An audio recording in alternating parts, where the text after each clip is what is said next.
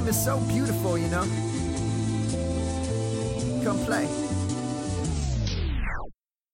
Flip the page, Dynasty is the newest rage. Maybe you've played, maybe you've made a trade. Made list, and now these fish are all up on ya. I mean, you won three ships, they wish they had you. So this is it. You wanna learn the game. 101 pick when it hits you, feel no pain.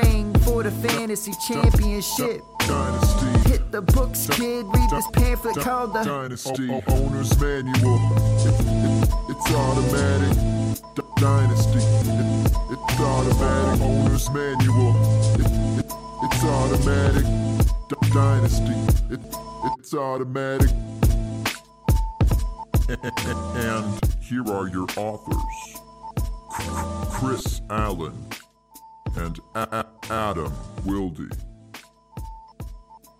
All right, everybody, welcome back. I'm Chris Allen, the co-host of the Dynasty Owners Manual podcast, and I'm here tonight with one of. Uh, if you're in the Dynasty community, I mean, how could you not know? I guess who this person is and like who and who they wind up, uh, who they work for. We've got Curtis Patrick with us here tonight, and I mean, Curtis, I mean, you're all over the place, man. I mean, we had.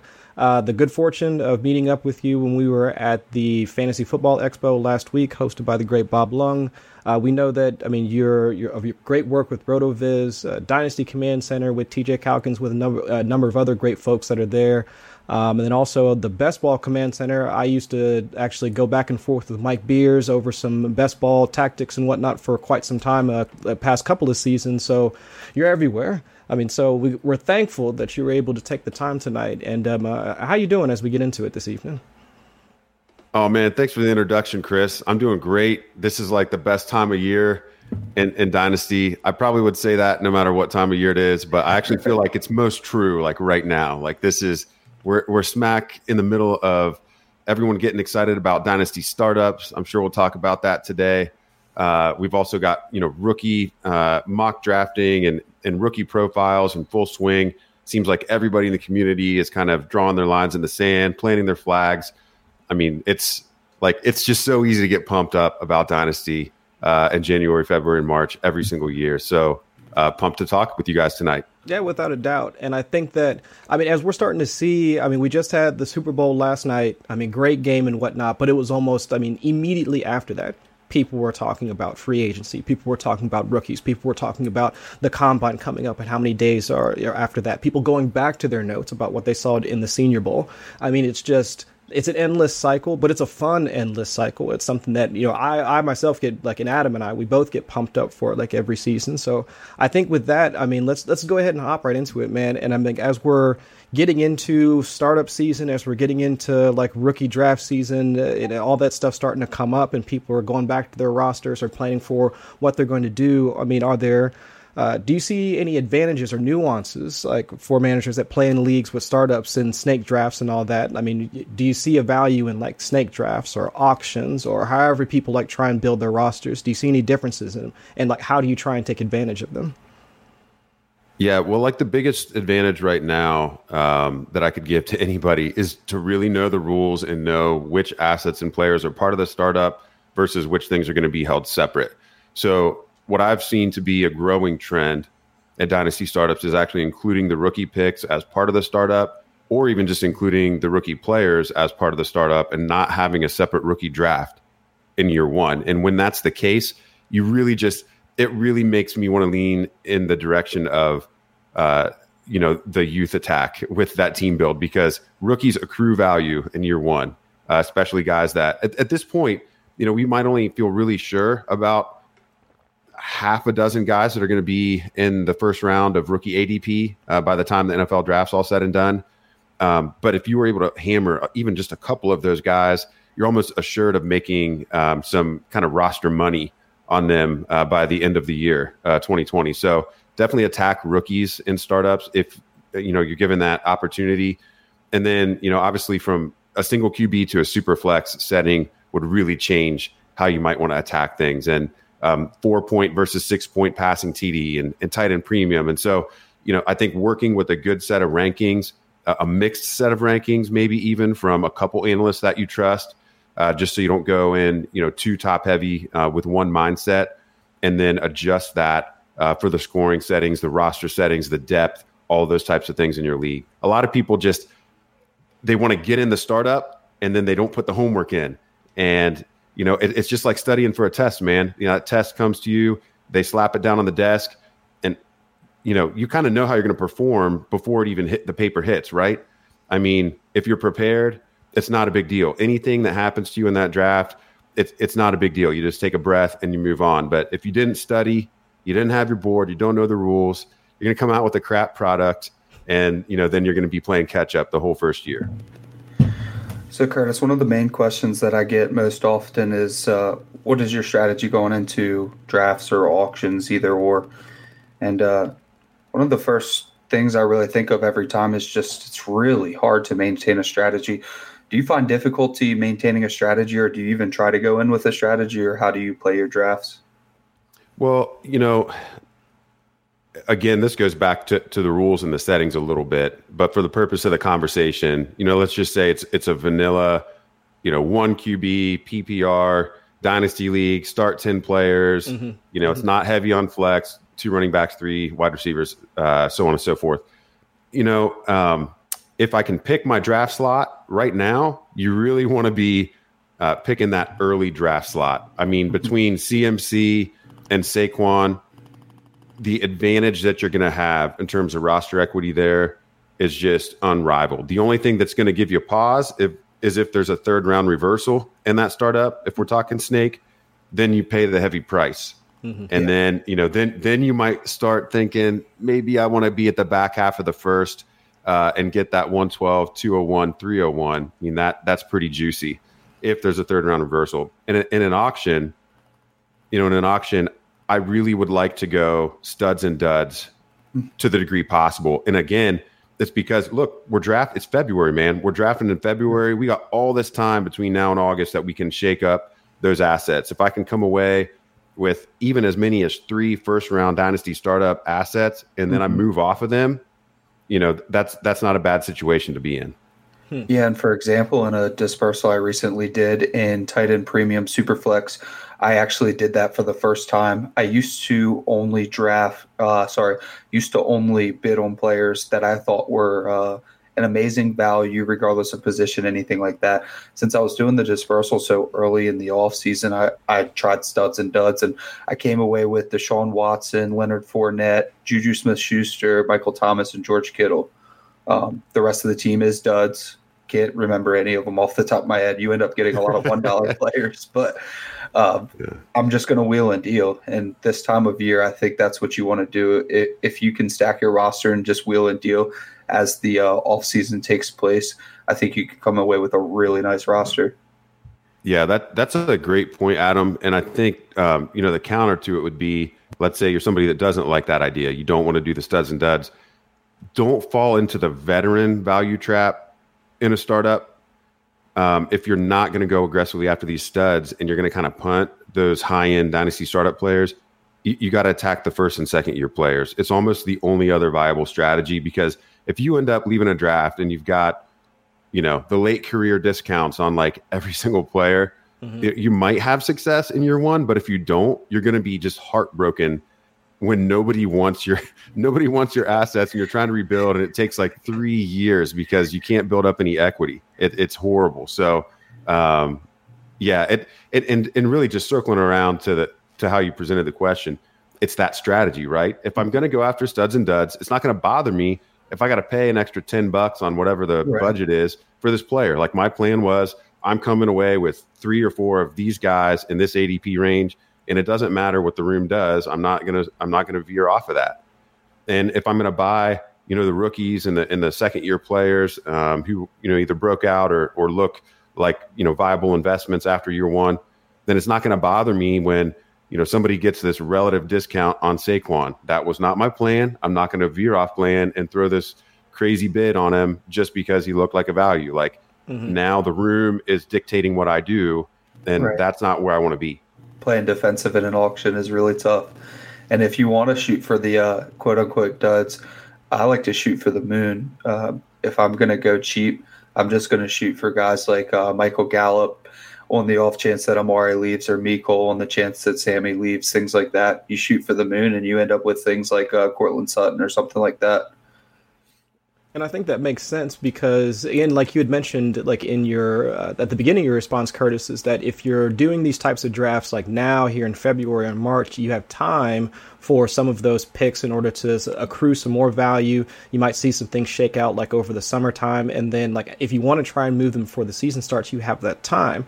And so now, like our next question kind of falls into, well, does your strategy then change like as I guess as the season or off season like moves on? So let's say if we're not talking about February and March for your draft. We're we're doing a, a, rookie draft in the summertime or even a late startup that happens like around that same time frame. So if you have less time before the season starts in order to try and make some moves or whatever, I mean, does that affect your draft strategy that you would want to try and implement depending on the time of the offseason that we're talking about? Sure. And I think, I mean, I think there's a couple different ways to respond because if we're talking a startup draft or we're talking the rookie draft, right? So in a rookie draft, you know, I'm actually in some leagues that are like they're not quite a Devy league. Okay, so you don't own any college prospects, but we draft rookies before the NFL draft.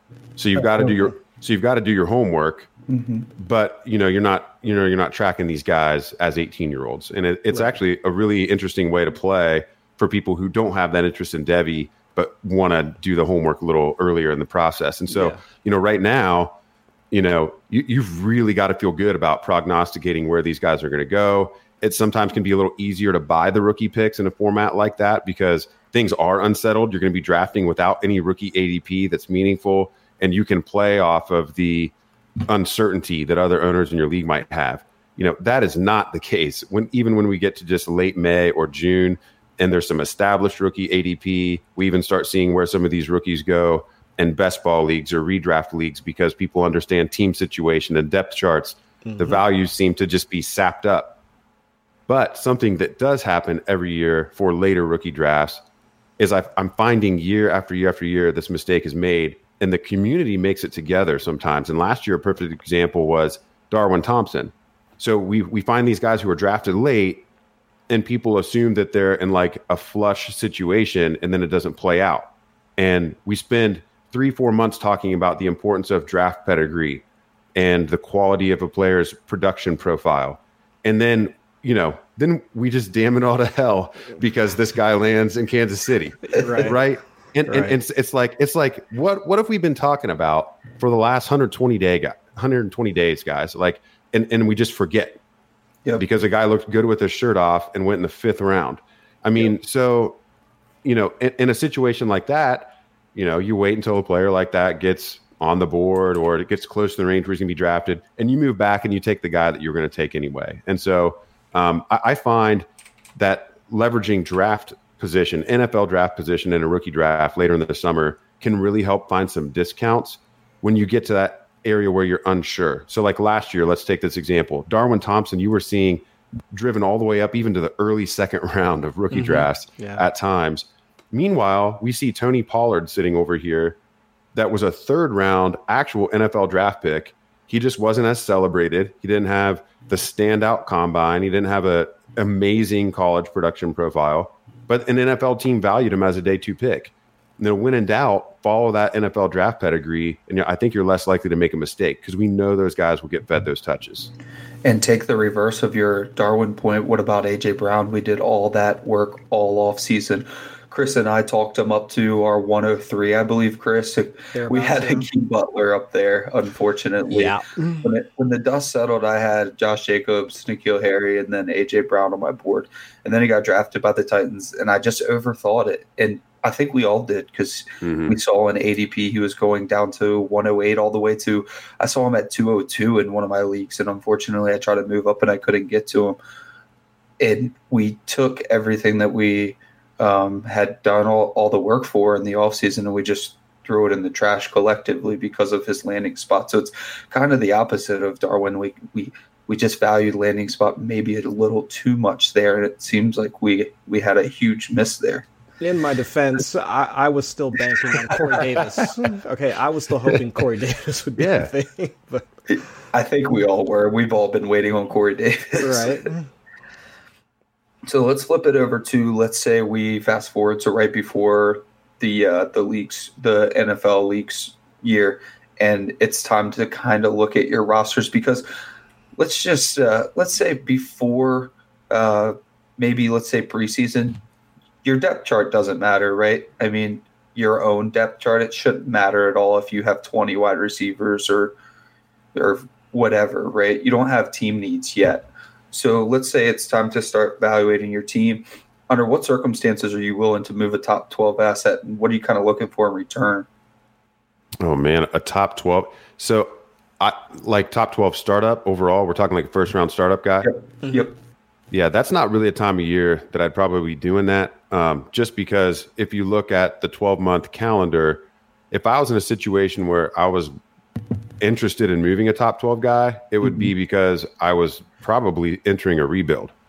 Sure. And okay. if I was entering a, a, rebuild, you know, I'm wanting to accrue rookie picks.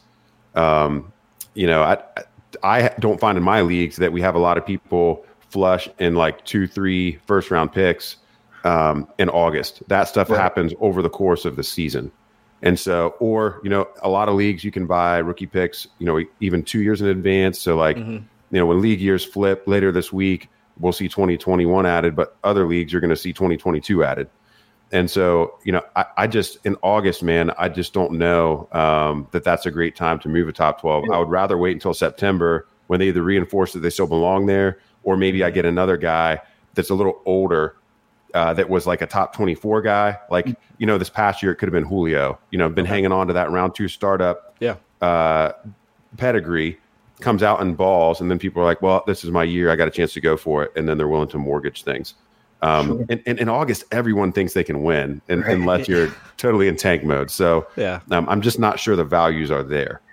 And I like to bait that question a little bit because I do have a, a strategy that's worked for me in the past. So we get really? a lot of injuries around that time of year.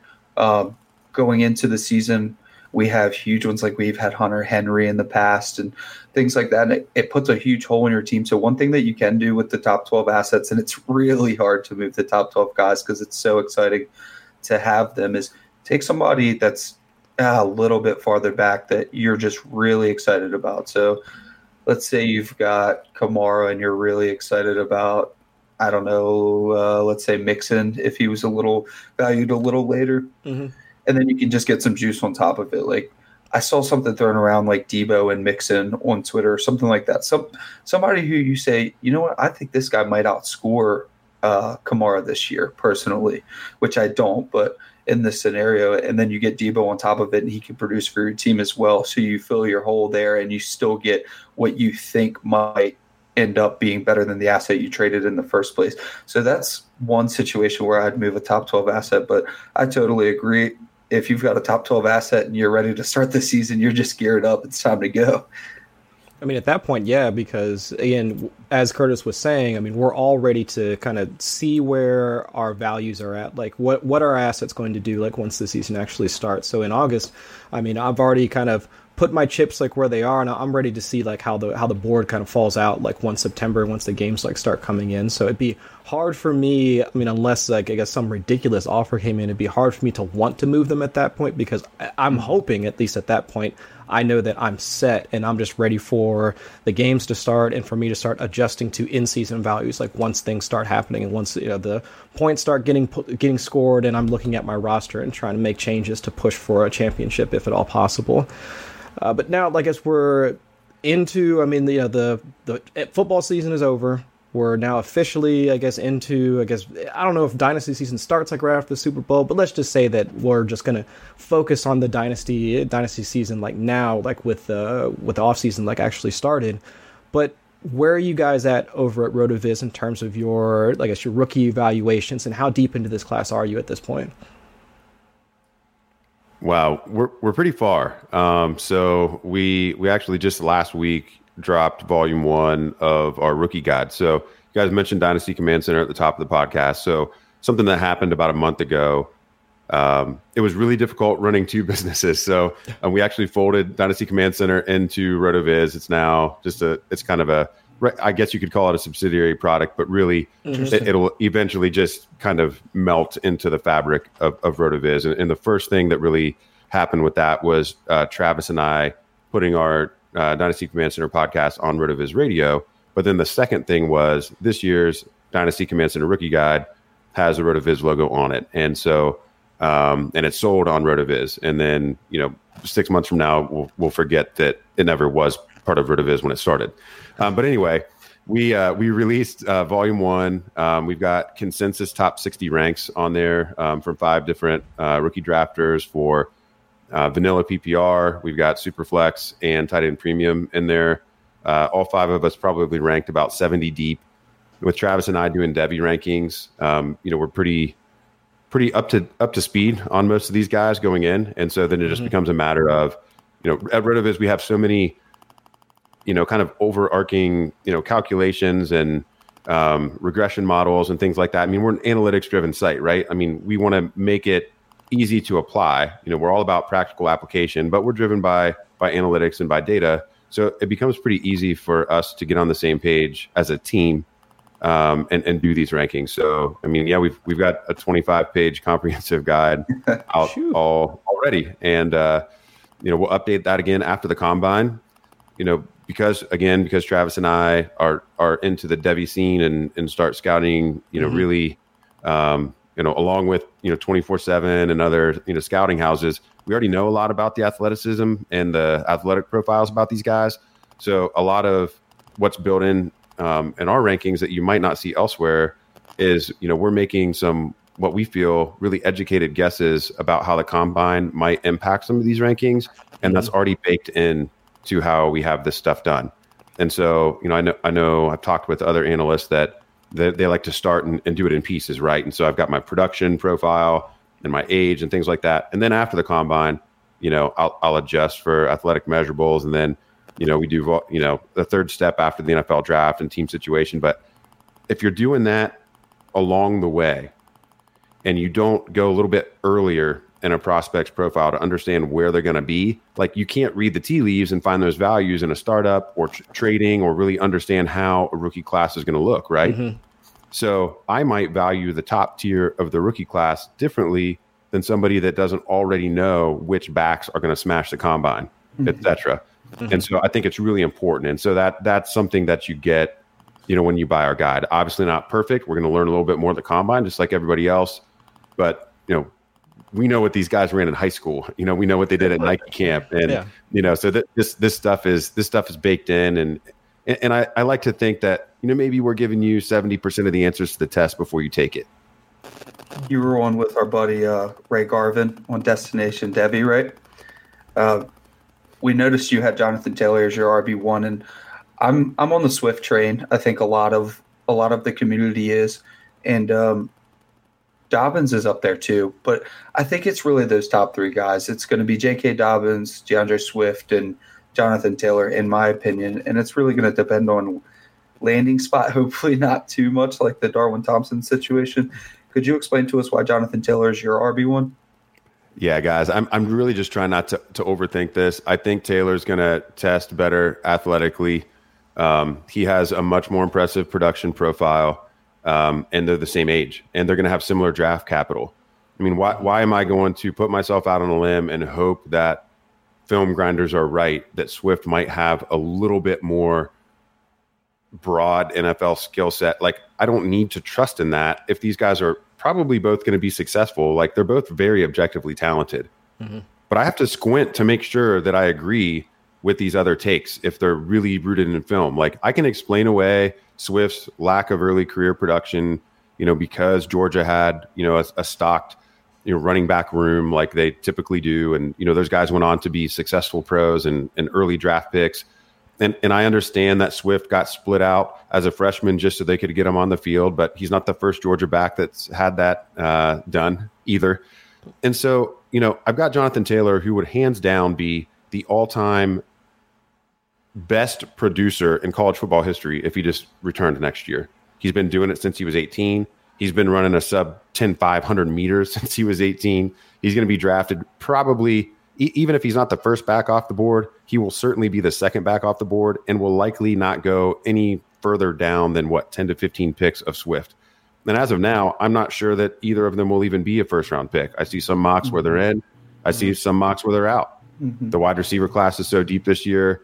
There's some offensive linemen which we um, are in desperate need of across the league, and so the, these guys and and when we're a little bit when that elite pack is a little deeper, teams might play chicken, uh, you know, with each other in terms of who's going to pull the trigger first. And so, look, I, I like Swift. They're both going to be age 21 rookies, so there's lots to like about both of them. But every tiebreak goes to Jonathan Taylor for me. We just know way more about him. That's so interesting to see that uh, we might not see any of these backs in the first round, and I, I don't think we will. And we have drafts with Sony Michel in the first round. We have drafts with Rashad Penny in the first round. And now we might not see either of these backs in the first round. And they are 10 times better than Rashad Penny and Sony Michel. It's just going to be such a fun draft. Well, let, let, me tell you, just, you know, the draft capital really does matter. But I, I just want to talk about production here and, and how elite Jonathan Taylor's production was. So, one of the tools that we have at RotoViz that allows you to compare and contrast uh, rookie prospects based on their college production and their projected draft position is called the RotoViz Box Score Scout. And so a lot of times we'll say tongue in cheek, like during the fantasy season, we'll make fun of somebody for being a box score scout, right? Like, mm-hmm. all right, well, this yeah. receiver had 80 yards three weeks in a row. It does has nothing to do with what I'll do next week.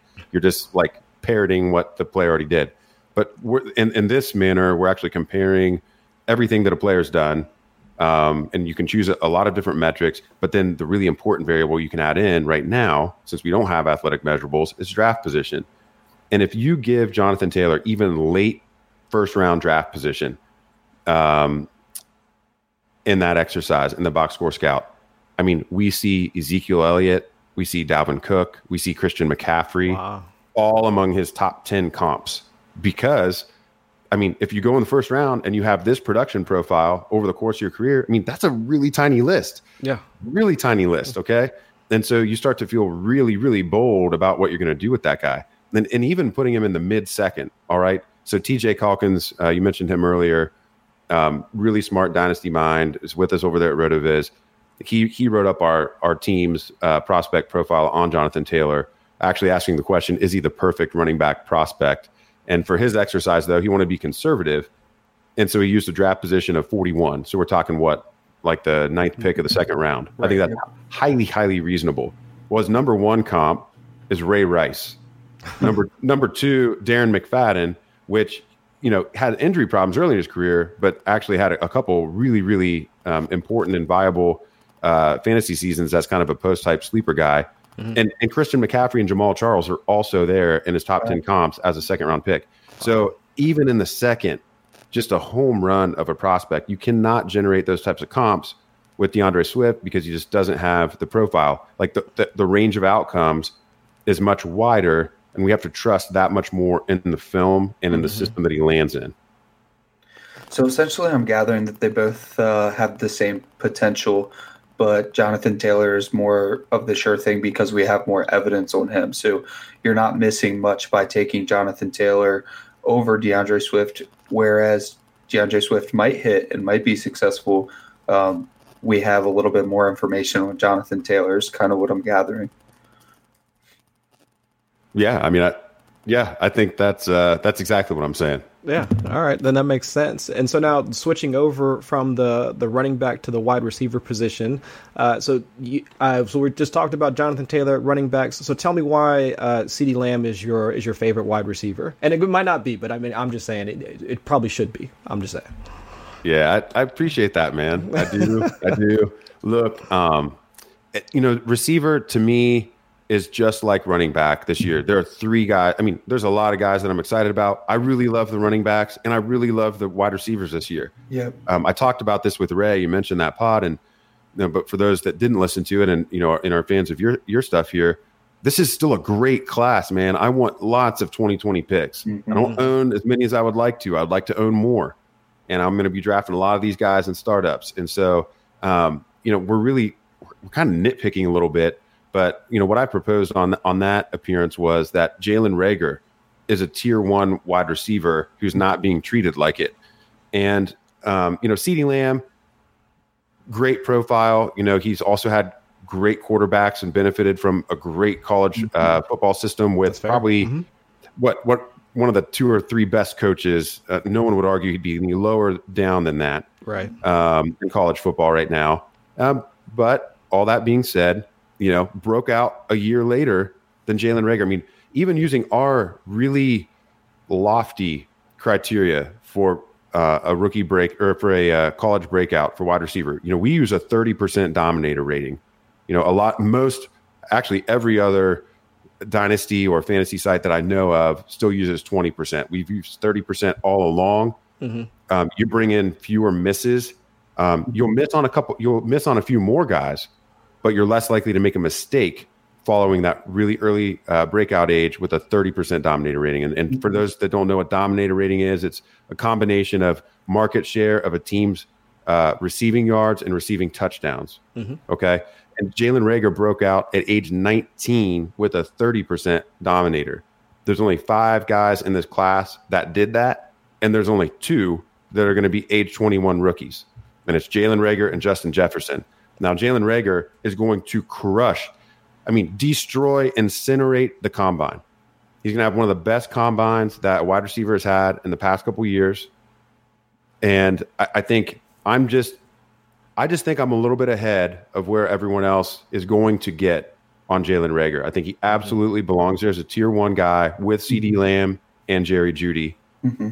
And he's going to go at the very latest in the NFL draft, top 40. But I think after his combine, you know, we see all these mocks going out right now with Henry Ruggs going to the Eagles. That's like the most yeah. popular thing that I see. Mm-hmm. And like, every, why would you draft Henry Ruggs when you can have Jalen Reagor? I do not understand that.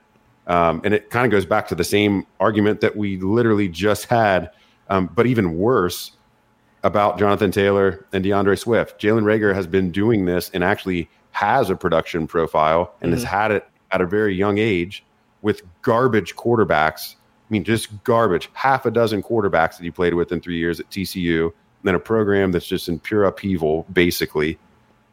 Or I can have, you know, the wide receiver three from Alabama, basically. And so, um, and I'm not saying that because I hate Ruggs, but I'm just saying people are sleeping on Reagor more than they mm-hmm. ought to be. I see him kind of just like by default listed as people's like wide receiver six or wide receiver five, kind of after you get past Tee Higgins and Laviska Shenault I mean, then you start to see Reagor show up. And some people even have him behind Tyler Johnson or Justin Jefferson, and he's further down the list. You know, feel free to join me, guys. Be a little bit ahead of the curve. Push him up to like your at least your wide receiver three. Then you can thank me when you're a month early on it. And you, you know how much the NFL teams love those combines. So if he, he is going to crush the combine, I mean, the combine is kind of why DK got the invite to the first round, even though he didn't get drafted in the first round. It was a picture in a combine, in all honesty. Um, yes, three cone was terrible, but he was just a freak. Uh, one thing I wanted to bring into the conversation, I'm almost positive this came from our buddy and now boss Ryan McDowell for me and Chris. Uh, he said that he could draft just 2020 rookies in a startup this year and uh, feel relatively confident in his future success. What do you think about that going forward? Um, like if it were possible, like if I set up a league where mm-hmm. so let's say that the where like I wasn't allowed to draft veterans, but sure, I was guaranteed to start. Yeah, it, yep. yeah, I'd be I'd be comfortable with that. Yeah, Absolutely we'd have to ass- we'd have to assume that the 101 would be in the first round, which I just did this exercise on Twitter the other day, and I think the 101 will be in the first round. Um, and if it's not super flex, that makes it a little bit easier. So yeah, I think I'd be pretty comfortable with that too. What do you think, Chris? Yeah, I think that makes some sense. I, it, and for all that we're talking about, I mean, for all the prospects we've mentioned so far, it feels like we have not only do we have like elite or at least getting close to elite talent, but also there's depth I mean, we're finding, especially at the wide receiver position, we're, we're, we're talking about depth. I mean, we're talking about guys like Justin Jefferson and Laviska Shenault, like that being like, you know, five, six, seven. I mean, we haven't even discussed, we haven't gotten into guys like Gandy Golden. I mean, to go even deeper than that, I mean, it just feels like this class has not just talent, like not just front loaded talent, but enough such that if you have second round picks, third round picks, I feel like there's value in holding on to those where I don't I didn't feel the same last season so I, I just think that yeah, if you're going to if you're going to um, I guess promote or propose something like that, I feel like you could walk away with feeling pretty good about your team if you were just limited to that. Uh, so I guess and you brought up uh, so Curtis, you brought up the the discussion of like dominator rating and like breakout age and all that, and I mean, both of us, like Adam and I, were both fairly like analytics minded. Uh, so can you, I guess, how much of that goes into, I guess, your guys' evaluation? I know Rotoviz is like fairly analytics heavy, but I guess how important is understanding breakout age? Like for folks that might not know, how important is it to understand dominator rating when you're going into evaluating prospects? Because we're just all we're going to get for the most part is bombarded with like highlight reels of some of these players over the next couple of months, and then especially once we get into the combine, it's going to be nothing but 40 times and all that. But if we want to contextualize it, and we want to try and figure out how that correlates to their uh, their college profiles. I mean, how important is it that we understand, I guess, the, the, the mechanics that go behind each of those evaluation metrics? Man, you said that so eloquently, Adam, because it is going to become just such a, you know, the echo chamber is about to get real, and it's going to be hard to know what you're looking at. Um, and so I'm really glad that you're giving me opportunity to talk about this. And if you want to understand this better, you know, this is where I'm putting my plug in for volume one of the Dynasty Command Center Rookie Guide. I mean, you can get all three volumes of this rookie guide for fourteen ninety nine. So I mean, if you're you're paying five bucks five bucks for twenty six pages in January on all these guys. I mean, it's right. a no brainer, and and it's strategy. It's not just a, a set of ranking. It's strategy. We explain the analysis and we explain the research. So let's talk about wide receiver breakout and, and why it matters. Okay, so going back over the last decade, and this this is from the horse's mouth. This is from Shawn Siegele. Okay, this is the guy who invented these concepts that everyone talks about now. This is who my That's partner the zero RB King, isn't it? It's the zero RB King, but he he also invented this concept. so um, uh, uh, and these metrics that we're talking about. So in, in his most recent update uh, to his breakout age study, and and again, he's the, also the one that sets Dominator at 30% for our site versus mm-hmm. 20%, which is what you see everywhere else. So going back over the last decade, 276 FBS wide receivers posted meaningful college stats and then had at least one fantasy point in the NFL. Okay. So call of those receivers, of that 276 wide receiver cohort, those who enjoyed a collegiate breakout of age 21 or earlier averaged 199 PPR points over their first two seasons. Okay those who broke out after age 21 averaged 96. So we're talking about 100 points different in the first two years of your career just by setting that 30% dominator at age 21. Wow. I mean, that is stupid simple, guys. Like right. anybody can apply this, this concept and you will make far fewer mistakes. And you don't even have to believe, by the way, you don't even have to believe in these prospects. They don't have to be your favorite guys. If you just want to follow that blindly, have it break all ties, I don't like this team situation. I don't like this player for reason X, Y, or Z. Mm-hmm. You know, he was mean to me at McDonald's one time when I ran into him, whatever. If if you take an, a young wide receiver and he puts up 200 PPR points over the course of his first two years, you made money in the draft. I mean, you made money on that guy. Like your mm-hmm. roster is more valuable now than it was before you spent that rookie pick. So, but let's look at it a different way. So let's talk about first round picks and uh, you know draft round as it relates to these breakouts. Okay, so um, if you just look at round one versus round two versus round three, and you only knew draft position, mm-hmm. um, you're gonna have an 18 point advantage in round one, 60 point uh, 60 point advantage from round two to round three. So again, just by chasing that age 21 breakout mark. Now, in other research that's been uh, refreshed on our site uh, within the last probably year, and I'll probably update it this year.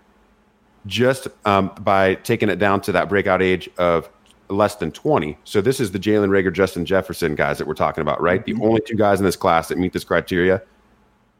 46% of players in college who have a breakout age of less than uh, age 20, so 19.9 or less, mm-hmm.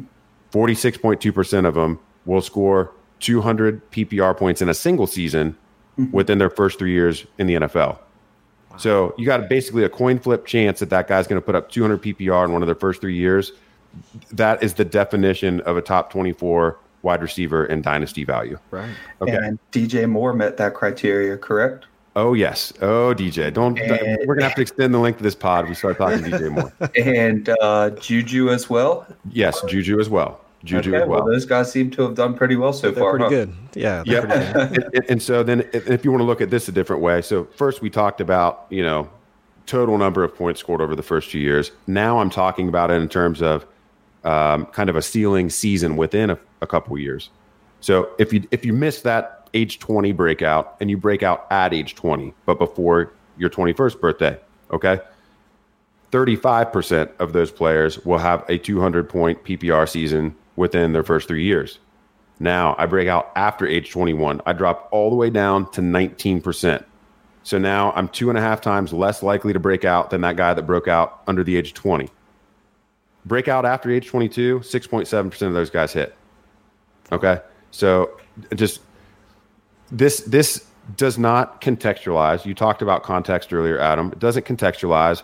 It doesn't take into account landing spot. It doesn't take into account draft pedigree or any of those things. It's purely dominator and the age at which these people hit the 30% threshold. And that's it. You can avoid all these mistakes even if you didn't use anything else. You would be a great, you'd be in great shape in Dynasty if you just followed this simple principle um, as you're going after wide receivers. Which is absolutely wild to me that you, that you can wind up hitting on such good talent using such sim, like simplistic in nature like metrics. I mean or that that process that would lead you to hitting on i mean just like we are just talking about dj moore juju smith schuster i mean it just seems like that it should be something that we push more and i'm glad that you were able to at least explain it enough and kind of break it down so that folks hopefully the folks hearing it uh, later on will will understand and again better better contextualize the metric in and of itself. So i mean curtis i mean thank you for stopping by and taking the time to sit down with us tonight. I mean there's just there's so much that rotoviz like has to offer like to the dynasty community uh, to the best ball community and whatever. Uh, but before we get you on out of here because we know we, uh, you've got uh, like at least one other show uh, going on uh, tonight we wanted to give you just a couple minutes to talk about what other products like rotoviz might have that folks might be i guess interested in getting into because we yeah we've got dynasty season, we've got best ball season, or even if they're just waiting, you know, kind of waiting for uh, the 2020 season to get started. I mean, if there was anything that uh, you wanted to push uh, for for the folks tonight, uh, the floor is yours, man. Absolutely. Hey, thanks guys again for having me on. Um, if if you liked what we're talking about here tonight and you want to check it out, uh, first and foremost, all of my written content is over at rotoviz.com. Um, the rest of our dynasty team, like Shawn Siegele, Blair Andrews, TJ Calkins, Travis May, Dave Caban, a bunch of really, really successful guys, dynasty titles up and down, even including high stakes dynasty. Okay. Um, those are the guys that are writing this stuff for you. Um, those are the guys that are, are ranking these players for you. And those are the guys who wrote the Dynasty Command Center Rookie Guide. So you can check that out at the top uh, in the header bar at rotoviz.com. Just click on 2020 Rookie Guide. You can pick up a copy of that. We've added some um, tweaks to our Dynasty tools in the last year or so. So if you used to be a sub and you are no longer, or you've just never checked us out, a couple of things that we have. Um, a really robust Dynasty ADP tool that tracks um, real drafts. And so, you know, there are other sites that do a lot of um, mock drafting because, and that's super important because we lose the ability to track ADP during the NFL season. And so that's one thing that um, DLF does. And I mean, it's fantastic because without it, there'd be a, a void in the community of being able to track what's happening. Um, but it's also important to, to track actual drafts that, that are happening. And especially, I find it interesting to track the ones that people are paying a lot of money to play in because it really represents how those investments are going when look this league is 500 bucks for me every year this league is 2500 bucks for me every year what are those guys doing and so we we leverage ffpc um, dynasty startup adp and they'll actually be doing their startups. That uh, that window will probably open up in the next i would say two to three weeks. But you can look at all of their historic uh, dynasty adp research where you know where rookies were going. You can even look at their rookie drafts cut out and separate that even by the day of the month and build your own queries and reports and track player value over time. We've got a combine explorer so you can you can check out, you know, any player that you want and understand what type of percentile athlete that they were, compare them to other players, and you can get a list of similar players who performed um, at the combine and, and you know the most uh, or the closest um, I guess closest range uh, to a player. So like you pull up DK Metcalf and his bar graphs break the screen and you see who else was close to him at the combine. And you know what they went on to do, we relate it in fantasy terms. So, you know, how how productive were they just based off only using the combine as a performance criteria? What did that mean for those players? We've got the prospect box score scout, which we talked about a little bit earlier, and we have a brand new version of our running back prospect lab. It's probably going to drop like next week. Mike Beers is uh, putting the finishing touches on it, but just so much. It's the tools, it's the analysis. We've got everything you need over there. And then the thing that's great about RotoViz is if you're a DFS player too, and you're a best ball player too, and you're a redraft player too, we have all this stuff in spades across all of those different platforms. And so you get all that great stuff for Dynasty, but then you don't have to go sub to three and four other sites to get the content for those other games that you play. All right, man. And I mean, just seems like there's so much like incredible value to getting a sub to RotoViz, and especially with the Dynasty offseason or Dynasty season getting kicked off uh, today, it seems like now would be the best time to invest and try and get some content like in front of you if you want to start doing your homework for your uh, for your upcoming drafts. I mean, so with that, uh, that'll be it for us tonight. Uh, Adam, do we have anything else for the folks before we get on out of here? Yeah, thank you so much, Curtis. I enjoyed the panel we did together. Enjoyed it tonight. I hope that we see you again in August. Uh, for Chris and I, uh, we are doing DLF video content on Twitch, on Facebook, on Twitter. Um, and also, we will be putting out mailbag questions every week. We will be asking for mailbag topics.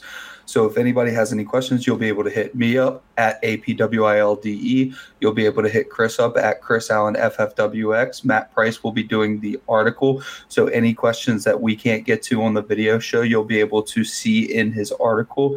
And uh, if we can get any likes, rates, reviews, subscribe, all that. Thank you guys so much for coming out. Dope. Uh, that, that, I think that will wrap us up here for tonight. So for Curtis, for Adam, I'm Chris Allen. You can find me on Twitter at Chris Allen FFWX. Thank y'all for coming out. We'll catch y'all next week. When it hits, you feel no pain. Praying for the fantasy championship. Hit the books, kid. Read this pamphlet called the. Dynasty. Owner's manual. It- it- it's automatic. Dynasty. It's automatic. Owner's manual. Automatic. Dynasty. It- it's automatic.